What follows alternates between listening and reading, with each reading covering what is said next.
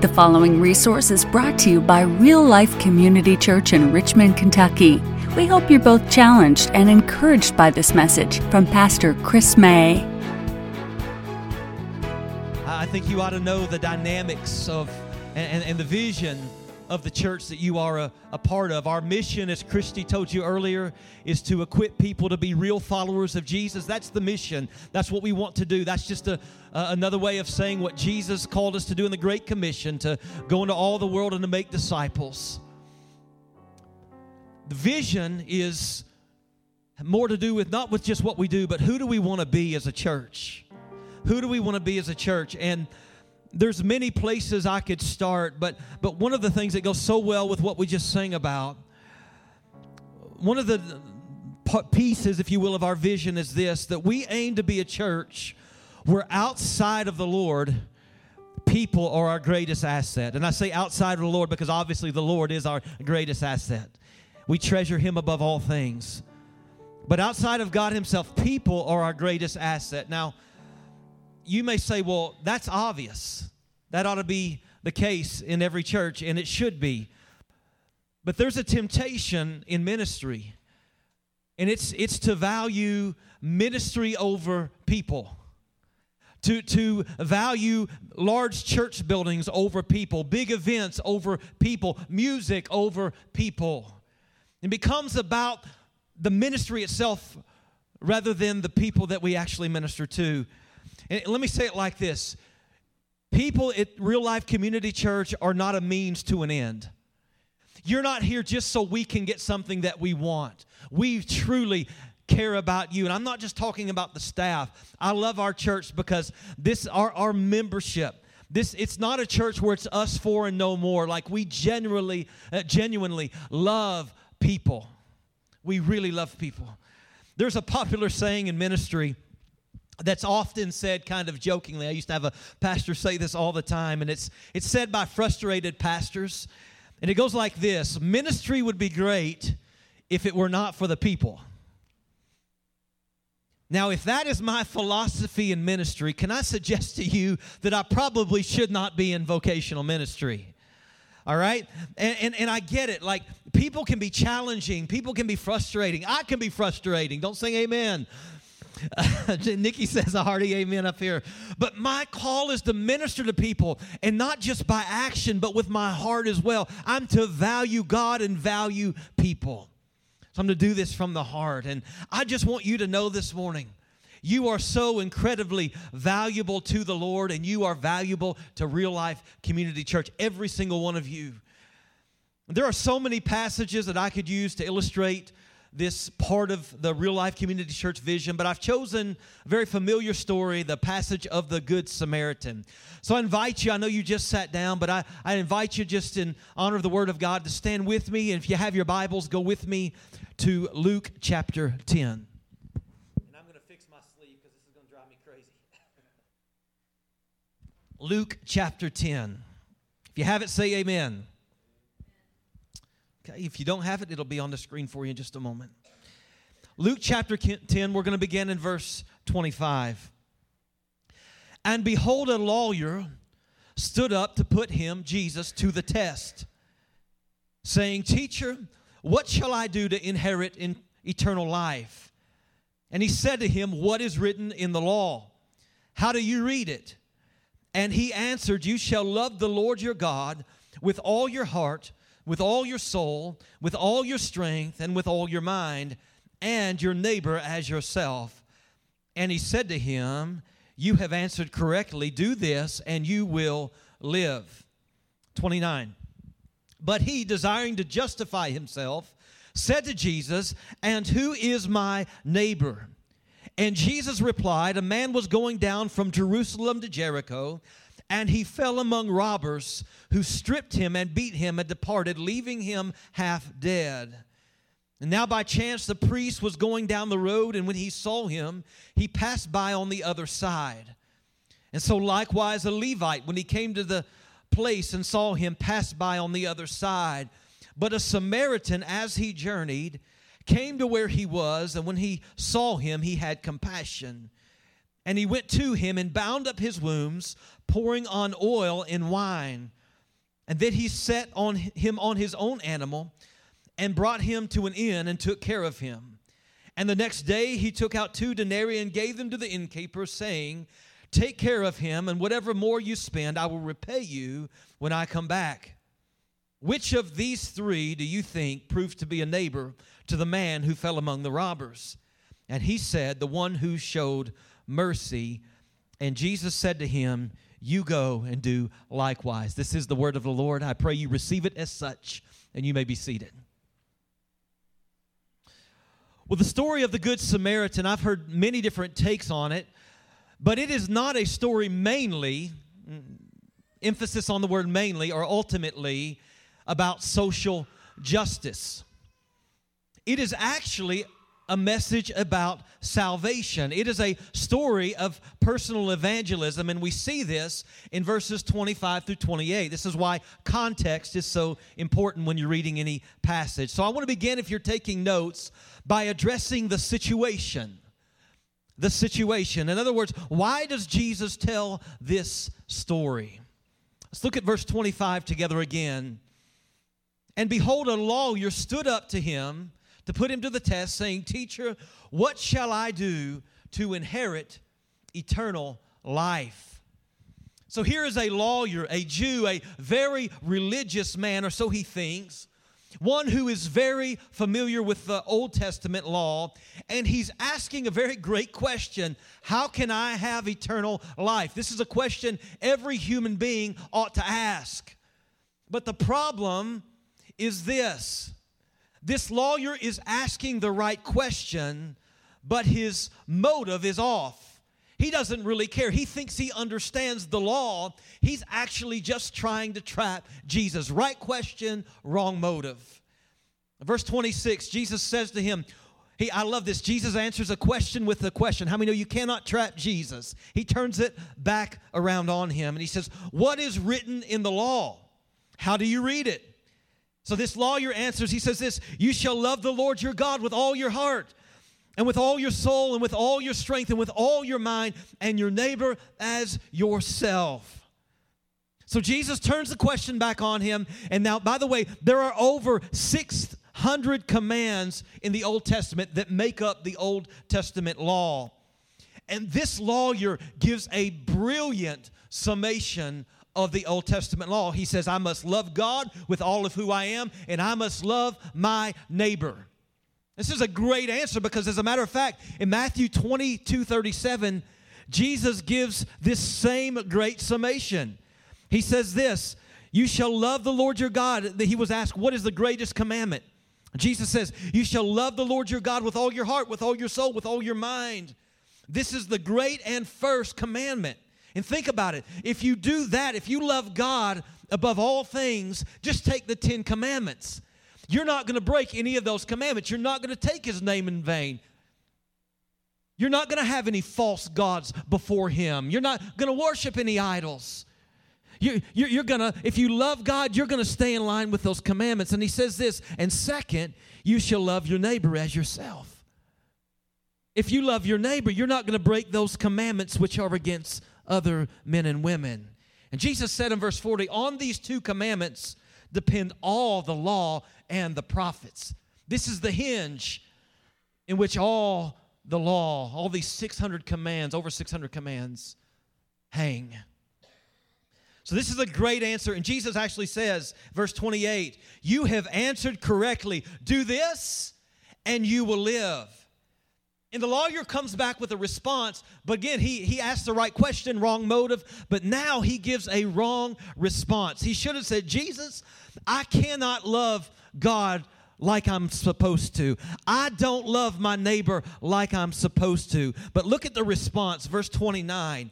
But he, desiring to justify himself, there it is, desiring to justify himself, says to Jesus, And who is my neighbor?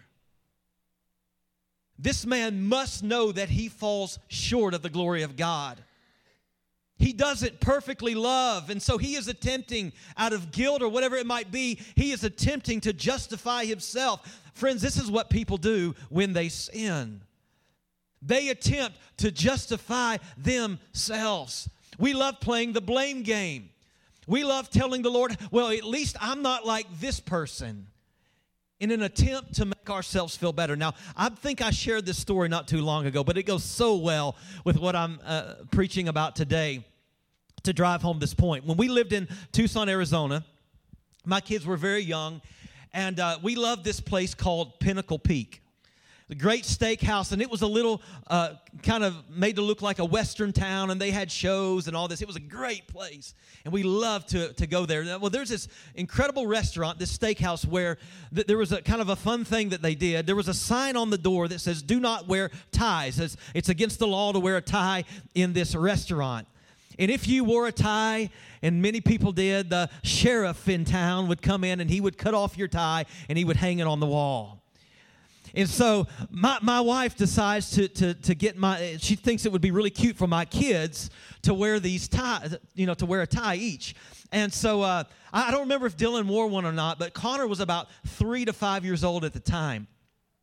Nikki says, Hey, you need to wear a tie. This is going to be fun. And they'll hang it on the wall. And Connor's excited and he wears a tie. And so we walk in the restaurant. I mean, we're happy and excited. And Connor can't wait to get his tie cut off. And so we start eating. We've got our, you know, our bread and salad and all of that and water, and, and, and we're, we're enjoying fellowship together. And all of a sudden, in walks the sheriff. And this dude looks rough, long beard, wrinkly skin, and just, I mean, got a kind of kind of gnarl to his face. I mean, he just, uh, just, just looks mean. And he walks in, he's got kind of that scruffy look and, and just that deep, rugged voice and he just he sees Connor's tie. And he's probably 10 feet away from him, and he, he hollers to get the entire restaurant's attention. Ladies and gentlemen, he says, We have a lawbreaker in our midst. And Connor's eyes get huge. He says, apparently somebody thinks the law does not apply to them and he talks about you can't wear a tie in this place and he says he points to connor he says Ladies and gentlemen, what should we do? Should we hang him? And the crowd goes wild and they say, Hang him! And Connor starts to weep. And the man's walking up, the sheriff's walking up to Connor, and he, he doesn't know what to do. And he finally points at his mom. He says, She made me do it. he throws her under the bus in an attempt to do what? To save himself, to justify himself. And that's a cute and funny story. I'm sure Connor will thank me for telling that later. But listen, don't we do the same thing? You mess up at work, isn't it tempting to say, well, so and so's been doing this for years, or at least I didn't do it like this person? We want to justify ourselves. That's a dangerous thing to do. As a matter of fact, Many people think that's the pathway to God. If I can just justify my actions and I can make it to God. No, that's the wrong direction. The best thing you can do is admit you're wrong, repent of it, and turn to God. Amen? Tim Keller points out how the Lord, often when we come to Him, He often turns up the heat before He turns it down. He turns up the pressure before He turns it down. And this is exactly what Jesus does out of grace to this Jewish lawyer. He turns up the burner, if you will. And so, secondly, I want to look at the story. The story. And this very familiar passage of the Good Samaritan. Look at verse 30. So, a man, he says, was going down from Jerusalem to Jericho. I was thinking through this. This is kind of like uh, when I was growing up. How many of y'all just ever asked a question and you were answered with a story, a long story? You thought, oh, here we go. This is kind of what Jesus does here. So he tells this story. He says, A man was going down from Jerusalem to Jericho, and he fell among robbers who stripped him and beat him and departed, leaving him half dead. The road from Jerusalem to Jericho was about 17 miles long, and it was a dangerous, very dangerous road.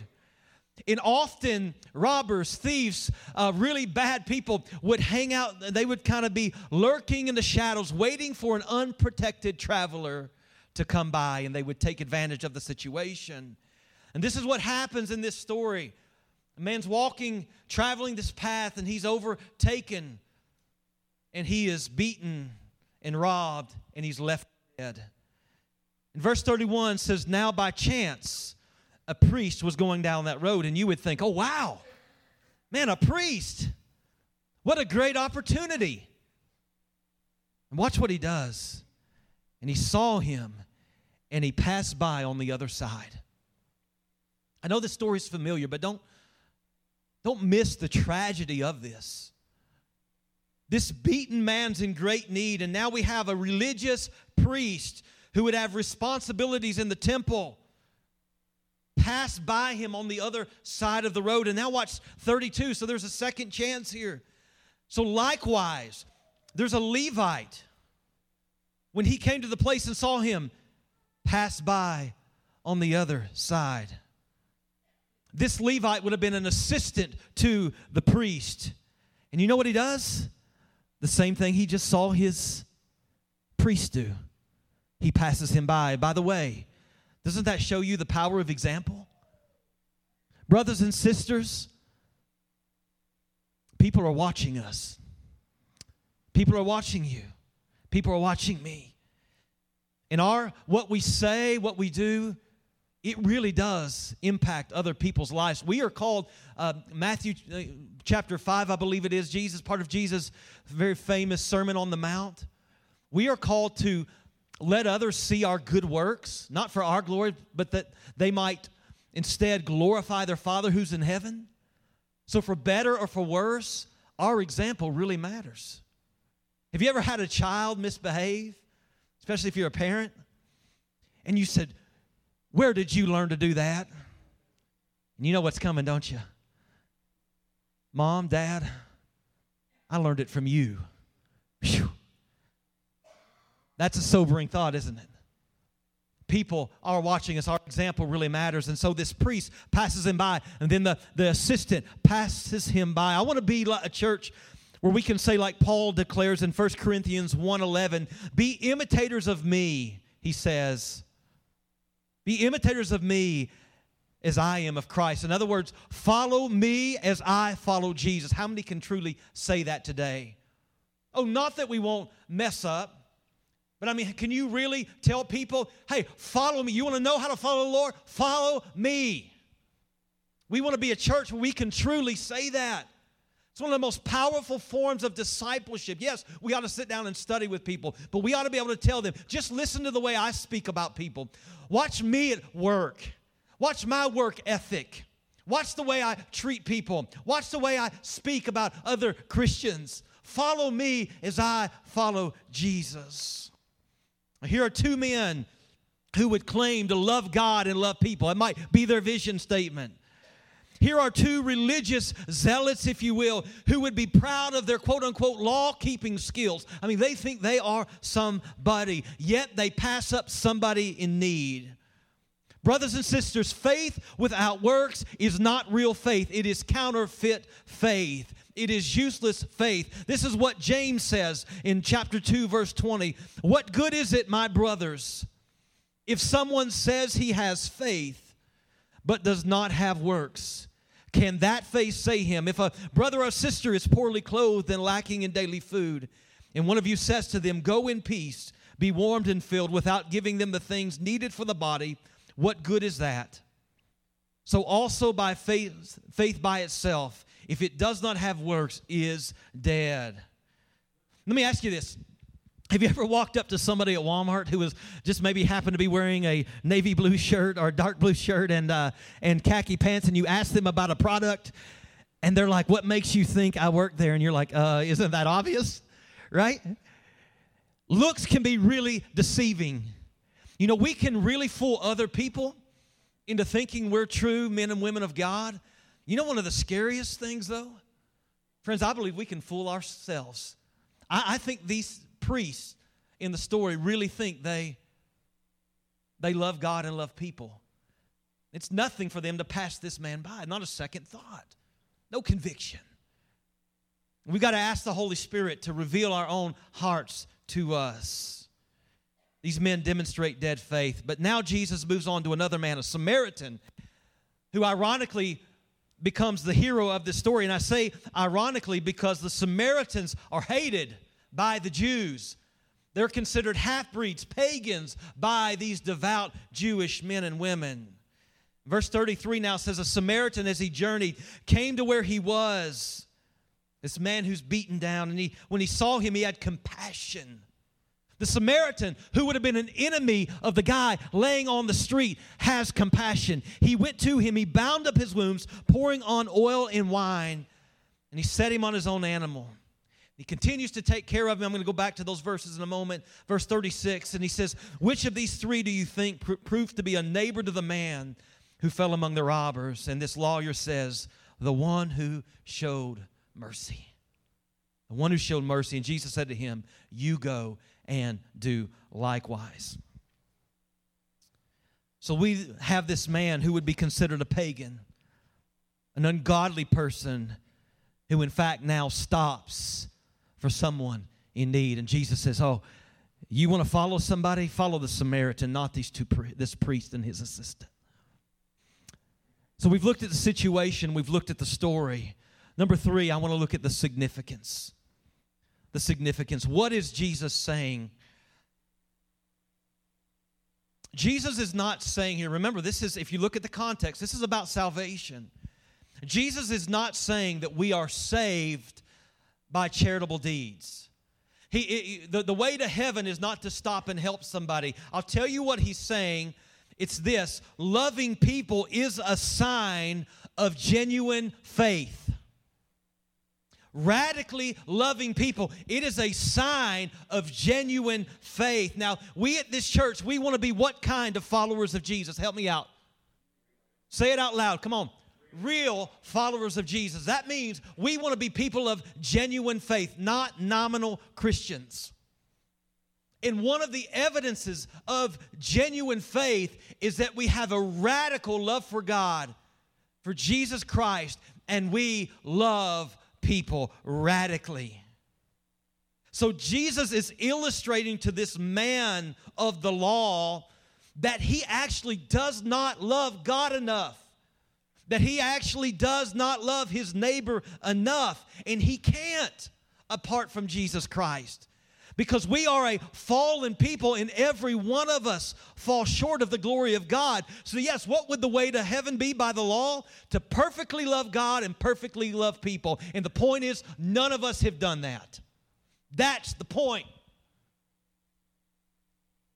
And Jesus is moving, I believe, to this thought lawyer, person of the law, devout man that you think you are, you need a Savior.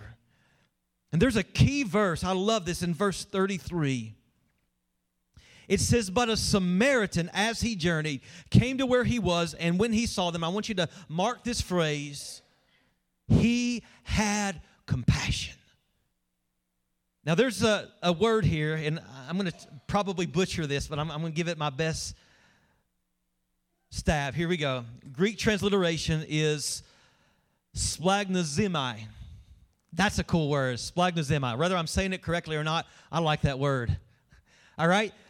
And it means to be moved or overcome by compassion.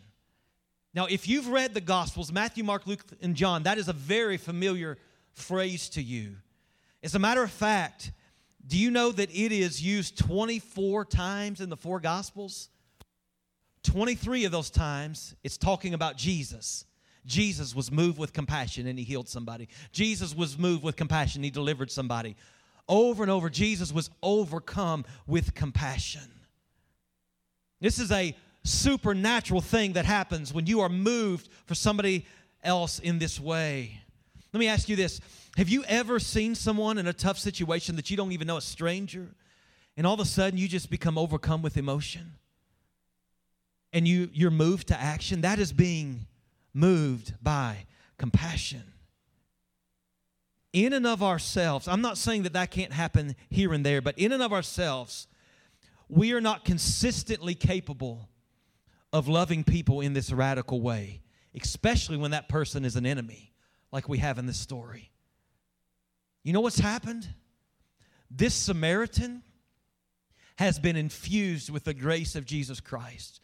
This is somebody who's experienced grace and radical love himself that can only come from Christ. And he is displaying a close walk with the Lord. He's displaying the works of Christ. when you and I, when we have true faith, when we truly know Jesus, it changes fundamentally who we are. You tell me, well, Pastor, I know the Lord, but there's been no change in your life. I question the validity of your faith. You become moved when, when, when you know Christ. I mean, when you know Him, not know about Him, when you know Him, you and I, we become moved over and over again with compassion. Something happens to your heart. Things make you cry that didn't used to make you tear up. I've had people say this to me. I've so many men that I've counseled with and stuff, and they'll be telling me about something. I mean, these are big, you know, just uh, strong dudes, and they they start to weep, and they always apologize, and they say, "I don't know what's wrong with me. I didn't used to be this way." I said, "Jesus happened in your life. Jesus, you had a Jesus encounter, and that tends to happen. He makes us." More emotional, more sensitive, more empathetic, if you will. And you know what is the what is the reason that we would what, what is our reason for ministering to somebody that we might not even like, that may not even like us, to, to ministering, loving even radically our enemies. I'll tell you what it is. It's this thought. It's, it's the work of the Holy Spirit, and it's the understanding that Jesus became your neighbor and he became my neighbor. For the Bible declares in Romans 5 8, but God shows his love for us in that while we were yet sinners, Christ died for us. When we were apart from Christ, listen, we were under the wrath of God, meaning we were enemies of God before we came to Christ. Yet that's the state in which Jesus became our neighbor, dying for us. We didn't deserve it, we didn't earn it, but He did it. So when you think somebody is unlovable and you say they don't deserve my love, you just remember what Christ has done for you. That's the motor Tim Keller calls for our giving. In real life, we aim to be real followers of Jesus, real people of faith, evidence in the way in which we value God and value other people. And I'm going to ask Butch if you would come for me, please. Just for a moment, I want to just give you a couple observations here. A few observations here, very quickly. What does this radical love look like?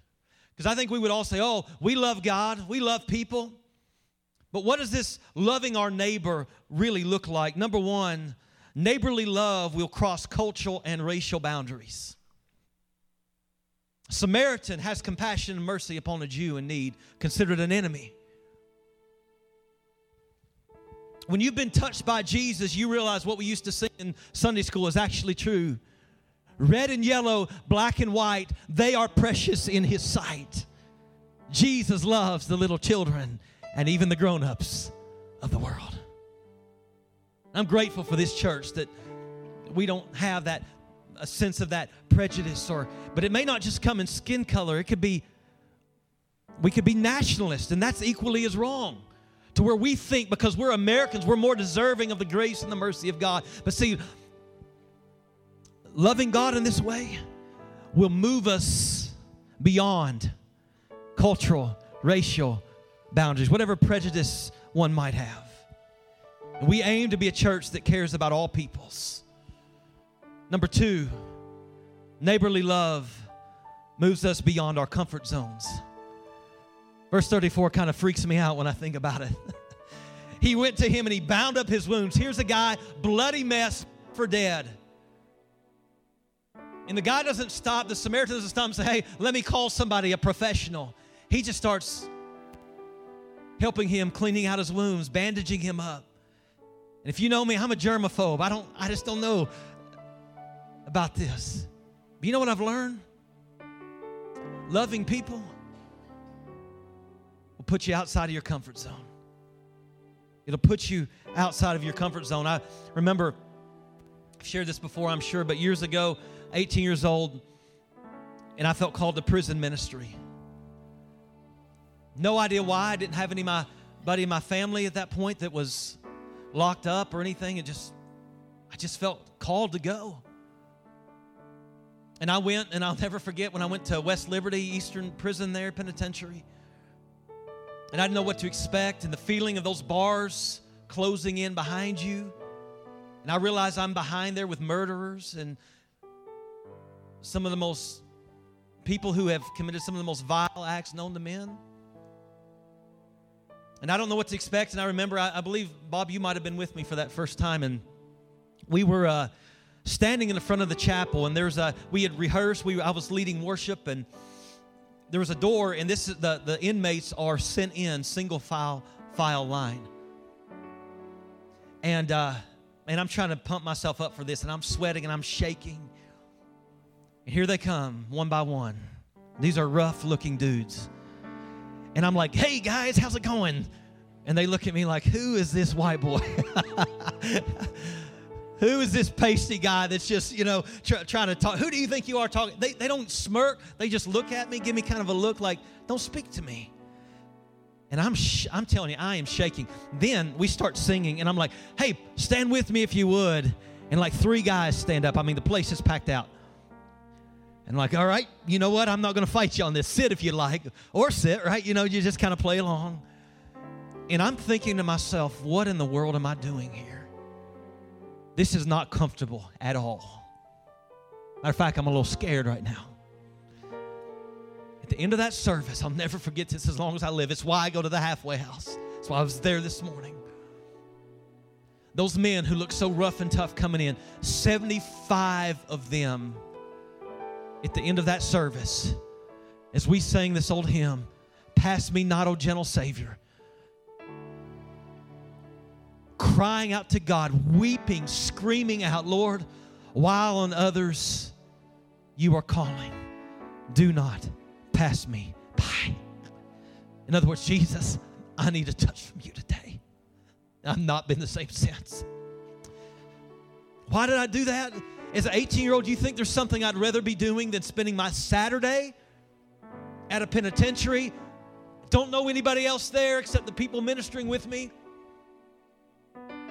What motivated me to do it? The radical love that Jesus loved me with. And it'll stretch you beyond your comfort zone. Let me give you one more as I close. Praise team, you can come. Neighborly love is sacrificial. Verse 34. He went to him and he bound up his wounds, pouring on oil and wine. The oil and wine would have cost him something.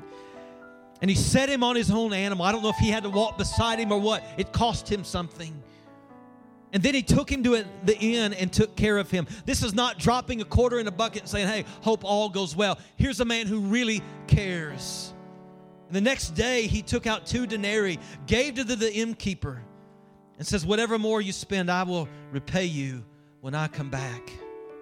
See, worldly love says this it says, I will help people I like as long as it doesn't cost me anything or as long as I get something in return. That's what worldly love said. But neighborly love says this radical, God fearing love says this I will help anyone I can, even if it means I have to sacrifice something I really want and get nothing in return. That's radical. Neighborly, neighborly love is radical and it marks genuine faith. When we minister to others in this way, we're ministering to Jesus. And this is what we want to demonstrate in our church.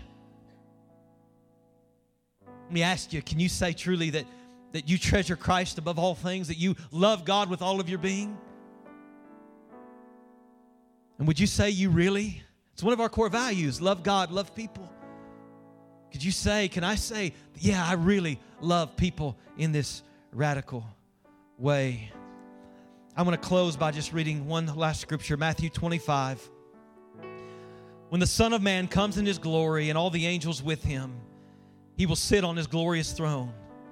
Before him there will be gathered all the nations, and he will separate people one from another. Don't miss this. Please listen to this as a shepherd separates the sheep from the goats.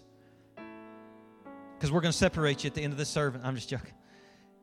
And he says this He says, He will place the sheep on his right, but the goats on the left.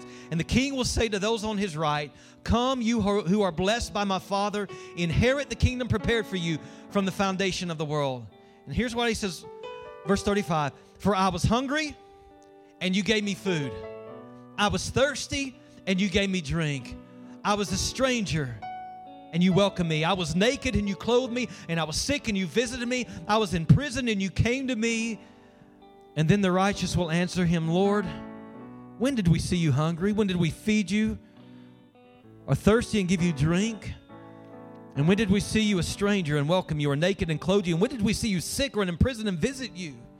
And the king will answer them Truly I say to you, as you did it to the least of these my brothers, you've done it to me.